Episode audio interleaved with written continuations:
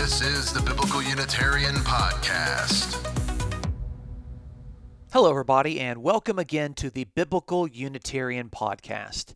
This is episode number 67 entitled, What Does Son of God Mean in John's Gospel? Part 4. As always, the Biblical Unitarian Podcast is the podcast that has its aim, which is to start conversations about God's oneness and unity and about Jesus' humanity, the humanity of Jesus Christ.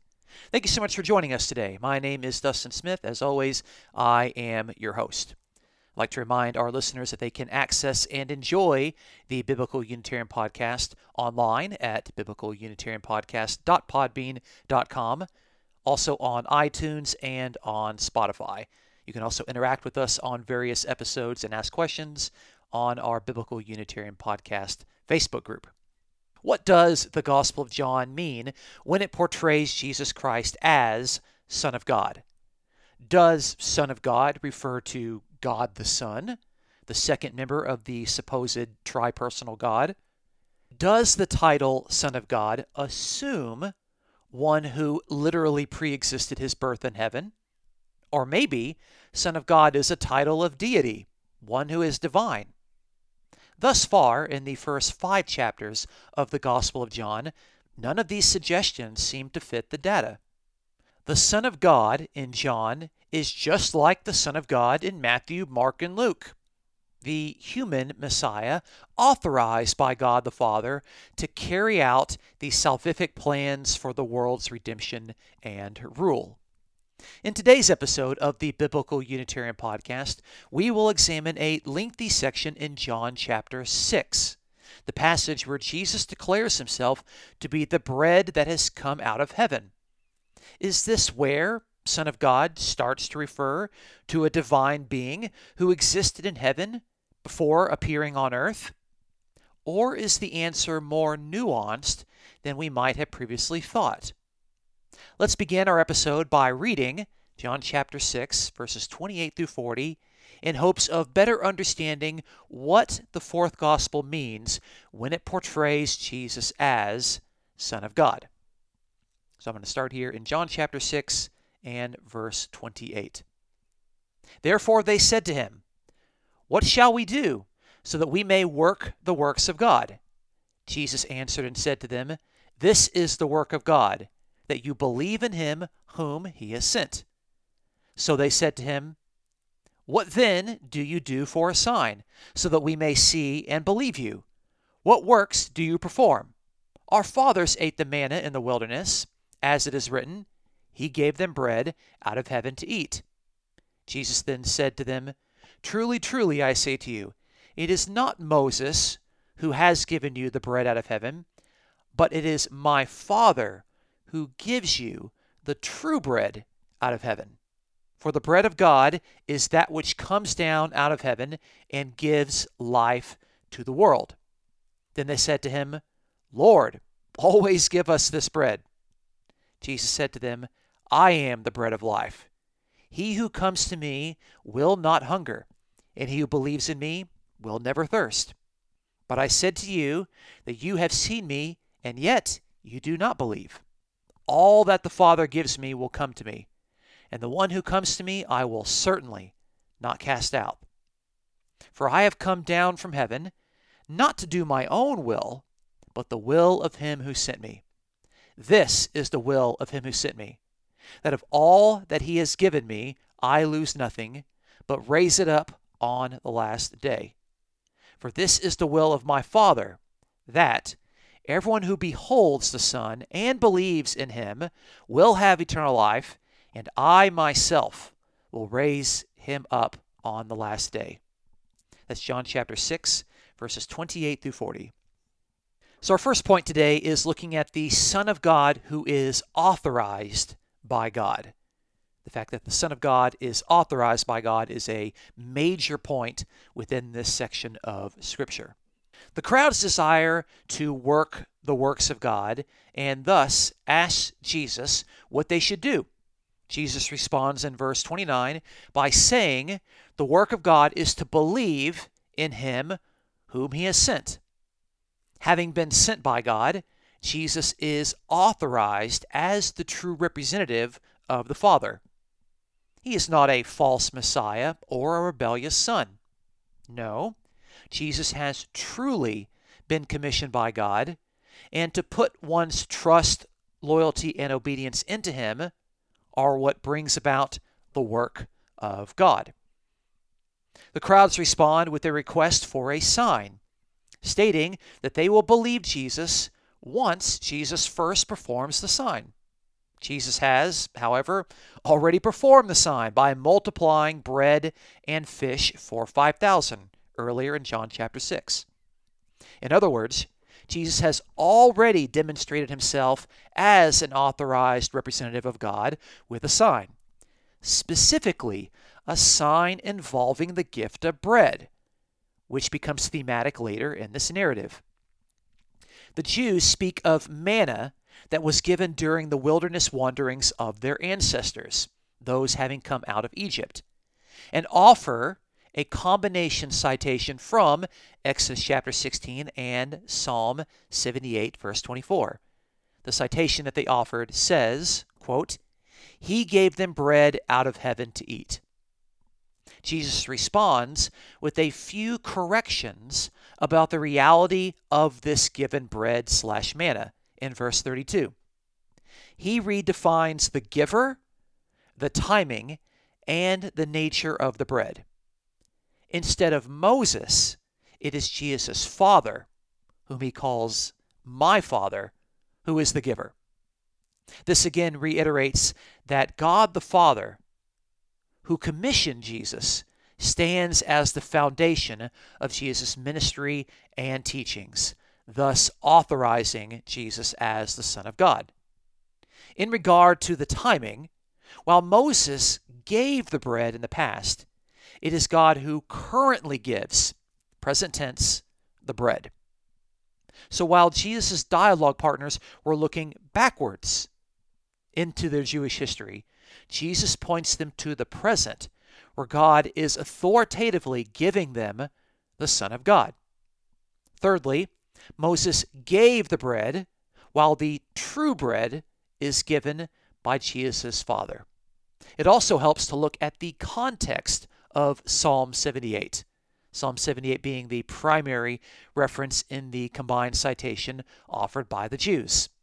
Since the ensuing dialogue is an extended exposition of the citation offered. So let's look here in Psalm 78. I'm going to start in verse 23.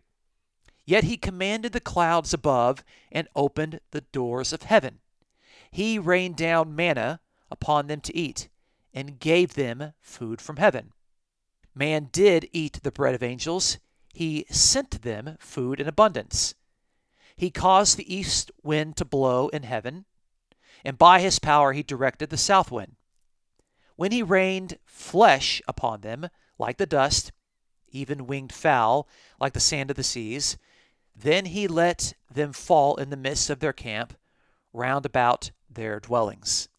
Psalm 78, verses 24 through 28. Within this passage, we note a few crucial pieces of data. First, we note, helpfully, that the manna that was given from heaven is described as sent. And sent is a verb used throughout John's Gospel to refer to the act of an authority person authorizing a representative, like John the Baptist, who was sent from God in John chapter 1 and verse 6. Second, we see that the food given by God in this psalm is described as flesh. We see that there in verse 27. He rained down flesh.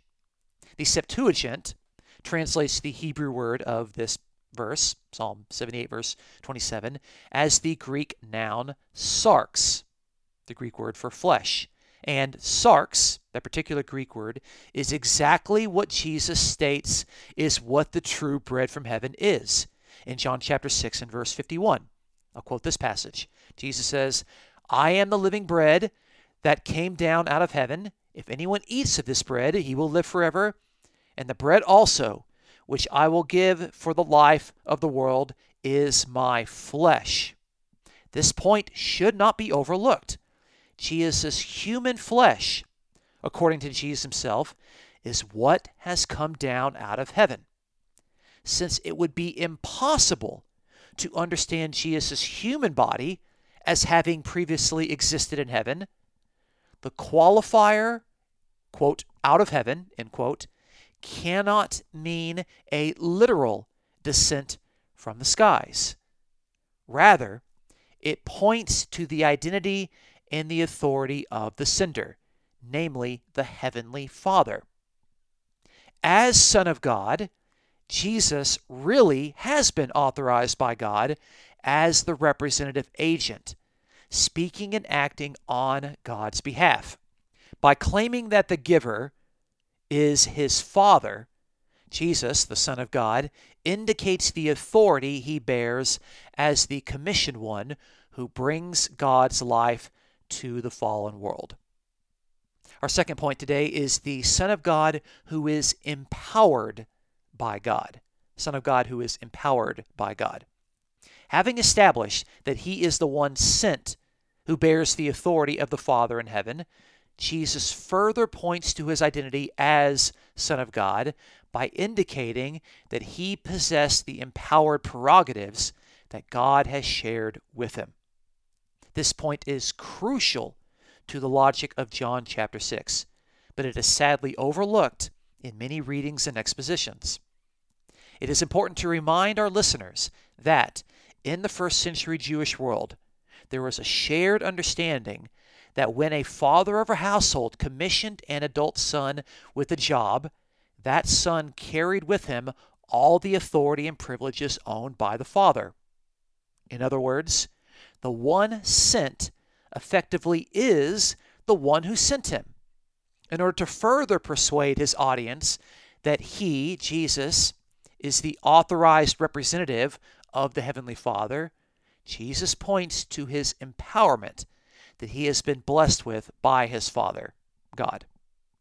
First, Jesus states in verse 33 of John chapter 6 that the bread of God is the one who is giving life, using the present participle of the verb. The one who is giving life, who continues to give life to the world. The act of giving life recalls the previous chapter, John chapter 5, and the controversy surrounding the healing of the man on the Sabbath, where Jesus announces that the Father has empowered the Son with the ability to give life, thus sharing in the privileges that belong to God alone. Jesus now actively is giving life through the preaching of the gospel and his healings. Second, verse 37 offers further clues into the empowerment of the Son of God. The text reads, All that the Father gives me will come to me. The adjective used here is not masculine, referring to every person, as is wrongly translated in some versions like the Holman Christian Standard Bible and the NET. It is the adjective pan, which is the neuter singular, referring to everything. Everything that the Father gives me will come to me. Furthermore, the corresponding relative pronoun is also neuter rather than masculine. This is significantly noteworthy for understanding the present passage.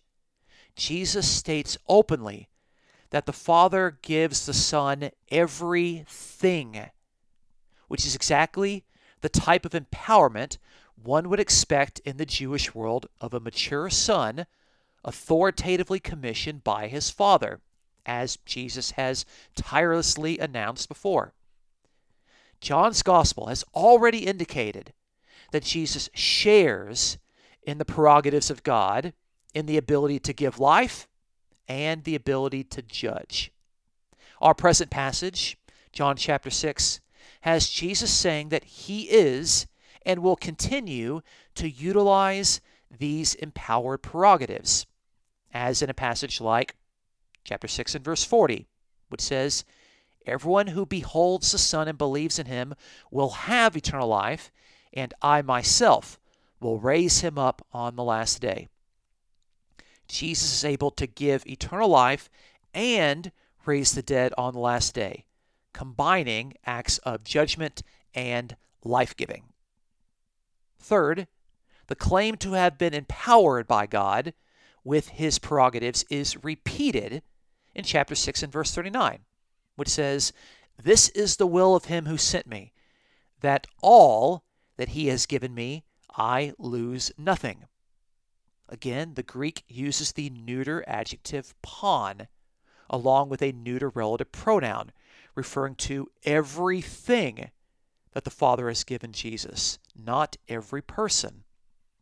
Jesus also ties the desire to not waste any of his empowered privileges to the will of God, namely the one who commissioned Jesus. Again, I'll read verse 39.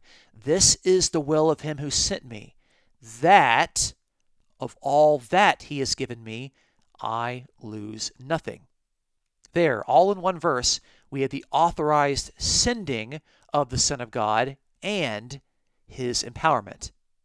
Jesus will not waste or lose the opportunity to exercise these God given prerogatives.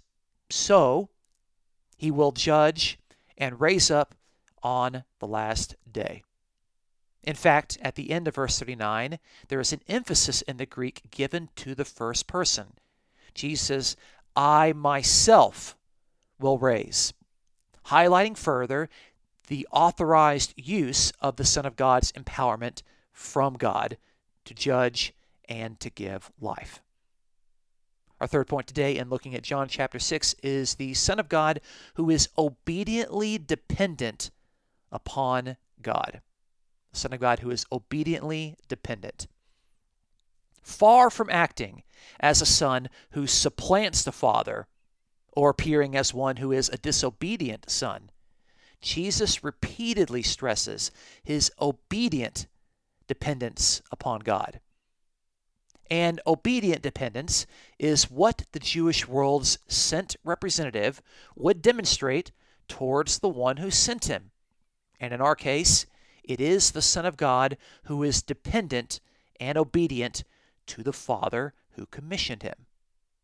John chapter 6 emphasizes the dependent obedience of the Son of God in many important ways. First, chapter 6 and verse 38 indicates that Jesus' desire as the commissioned agent of heaven is to accomplish the will of God, not his own will. This verse says, For I have come down from heaven not to do my own will, but the will of him who sent me.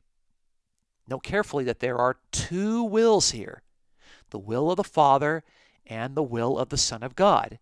And the Son submits to the will of his Father in obedience. Second, the will of God is further unpacked in the subsequent verses.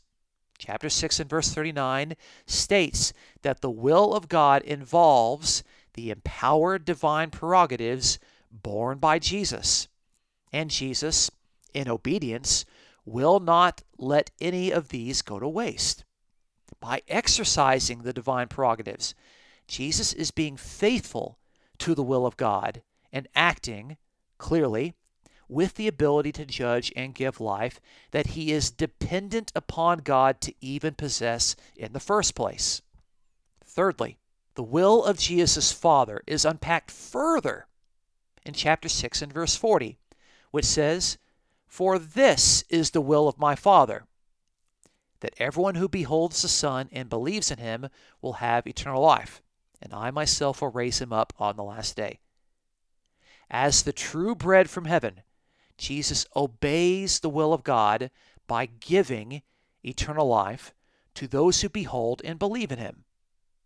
Moreover, the promise of resurrection on the last day is spoken by Jesus in obedience to the will of God.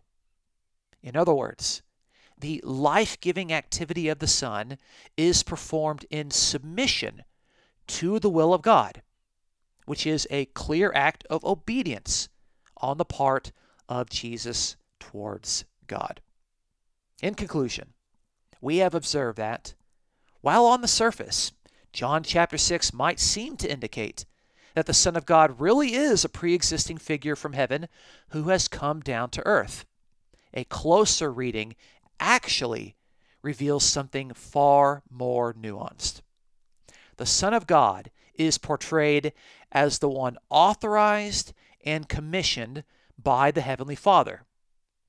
Jesus' human body, his body of flesh, is the gift of God from heaven, which is a metaphorical way of indicating that Jesus truly has been sent by God, authenticating his mission and his message. We also noted that Son of God was a figure who was empowered by the Father with the Father's divine prerogatives. This is how Jesus, as the true bread, could give life and act as judge with promises to resurrect on the last day. Formerly, the abilities to give life and to judge belong to God alone. But God has shared these privileges with the Son of God because, because he is authoritatively commissioned as God's human agent. Lastly, we observe that the Son of God acts in obedience and in dependence upon his Father, God. The Son of God is dependent upon God for his empowerments, and thus acts obediently to the will of God when he exercises them. Jesus made it clear that he is sent to obey the will of God rather than doing his own will. So, contrary to popular readings, John chapter 6 teaches that the Son of God is truly authorized, truly empowered, and obedient to God, and does not suggest that the Son pre existed in heaven. This chapter's portrayal of the Son of God is far more consistent with a high human Christology and wholly inconsistent with a Trinitarian Christology. I encourage you to look forward to our following episodes. We're going to continue to dig into the Gospel of John in its understanding of the title Son of God as it pertains to Jesus Christ. And if you think this podcast will speak truth into the lives of your friends and family, please feel comfortable sharing it with them. If you enjoy the Biblical Unitarian podcast, please consider supporting us. You can check out this episode's description for a PayPal link. Thank you so much again for joining us today. Again, my name is Dustin Smith. Until next time, you folks take care.